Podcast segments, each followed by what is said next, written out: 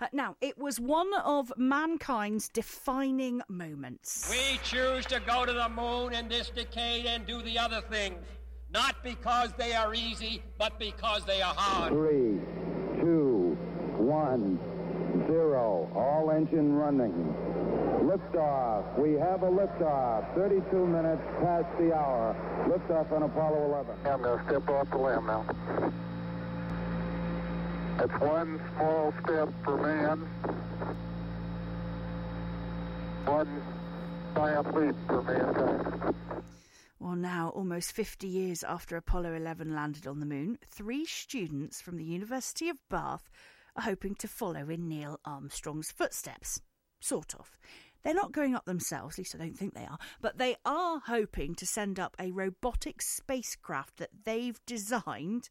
This is amazing. After being shortlisted for an international competition. They are Sam Brass, Nick Dougherty, and Elliot Robinson. Good morning. Morning. Morning. You're not planning to go up yourself, Sam, are you? No, we're not. Sure. Um, basically, the, the what we're doing, we're, we've entered a competition.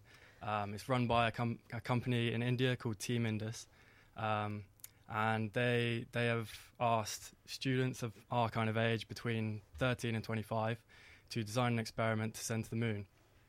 And we've been shortlisted in the top 25 out of 3,000 entries. Wow. Um, yeah, so it's quite exciting for us, obviously. Nick, when you found out you were shortlisted, what were you excited? We weren't really expecting it to be honest, but uh, but was, uh, we realised we actually had to do some work now. Yes, exactly. It's not just in, in your heads. Okay, who's the best person out of the three of you to describe the design and how it will work?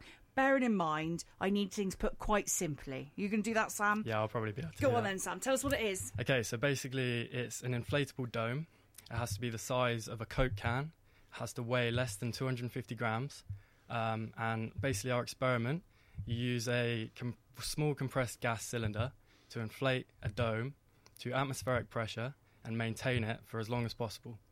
So the temperature variation on the moon is quite quite large. It varies between minus 100 and plus 100 roughly.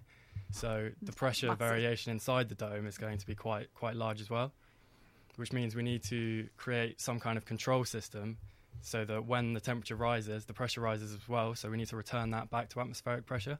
And what would it be used for? Well, basically, we're planning on um, understanding what kind of pressure variation and temperature variation we'd experience. Um, and hopefully, we'll be able to scale up the dome to um, some kind of habitable size.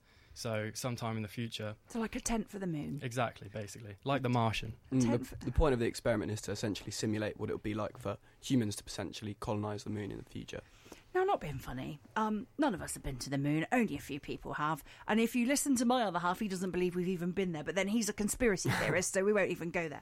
Um, so, Elliot, how do you begin to design something for, uh, you know, a, a, an atmosphere that we are not familiar with? How, where do you get your information from? Well, it's not really about um, the moon having an atmosphere that we're not familiar with. It's about generating an atmosphere which we are familiar with. So humans, obviously, we're used to certain conditions within the atmosphere. Yeah. So we're trying to regenerate that on the moon so we can potentially live there in the future. okay, but we don't know what it's like to be up there, do we? Really? No, but that's that's what the experiment's all about. To be honest, um, we're not trying to uh, go all the way in one go. We're just trying to understand what we need to do in the future. So If- this is basically the first step Mm, towards it's the stepping stones Yeah, towards if we it. understood what it was like already, we wouldn't need to do the experiment. Very good point. Yeah, Exactly. see, which is why you guys are entering competitions and I'm not. Exactly. Um, so, what happens next, Nick? What's the next part of the stage? So we're just finalising our design, our concepts, and we're bringing together all our ideas to get a final idea, and then we're going to start purchasing different bits from different places, materials, machining them, and putting it together.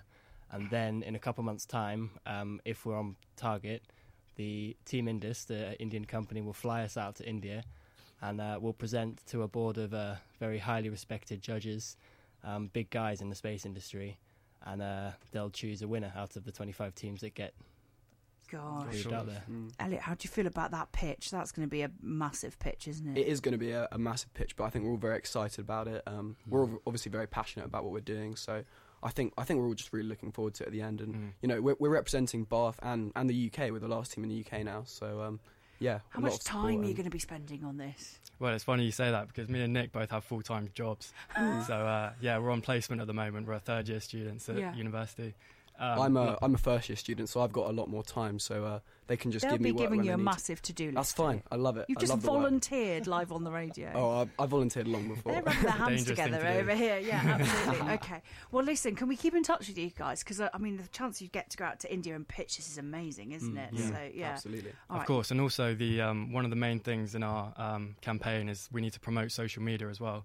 So um, getting in touch with you guys is a great step forward for us as well, and we're setting up Facebook pages and YouTube and all Are that you kind set of stuff. up yet? Can people follow you yet? Yeah. You Yes, can, we are. So yeah. tell us what you could give us some names. So the The the experiment's called Lunar Dome. So it's a capital L and a capital D. okay. You can find us on Facebook. Um, we're setting up a website at the moment, which should go live live today, doesn't it? hopefully today, but Mm. maybe later on this week. We're not sure.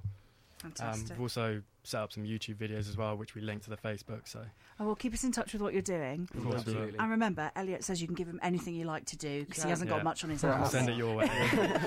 you be careful. I've got a big list of things I can get you to do as well. Um, thank you so much, guys, and good luck. And we'll we'll revisit and see how you're getting on. Is that all Cheers. right? Absolutely. Thanks very much. Thank How you. fantastic. Sam, Nick, and Elliot, students from the University of Bath, who are hoping to follow in Neil Armstrong's footsteps with their robotic spacecraft. Uh, they could be going out to India to pitch this to some really big names in the space industry, and they are the last team from the UK left in this international competition. And we wish them well. It's really, really exciting. Look them up. Uh, look for Lunar Dome, and we'll be keeping in touch with the guys and uh, finding out more about their project very, very soon.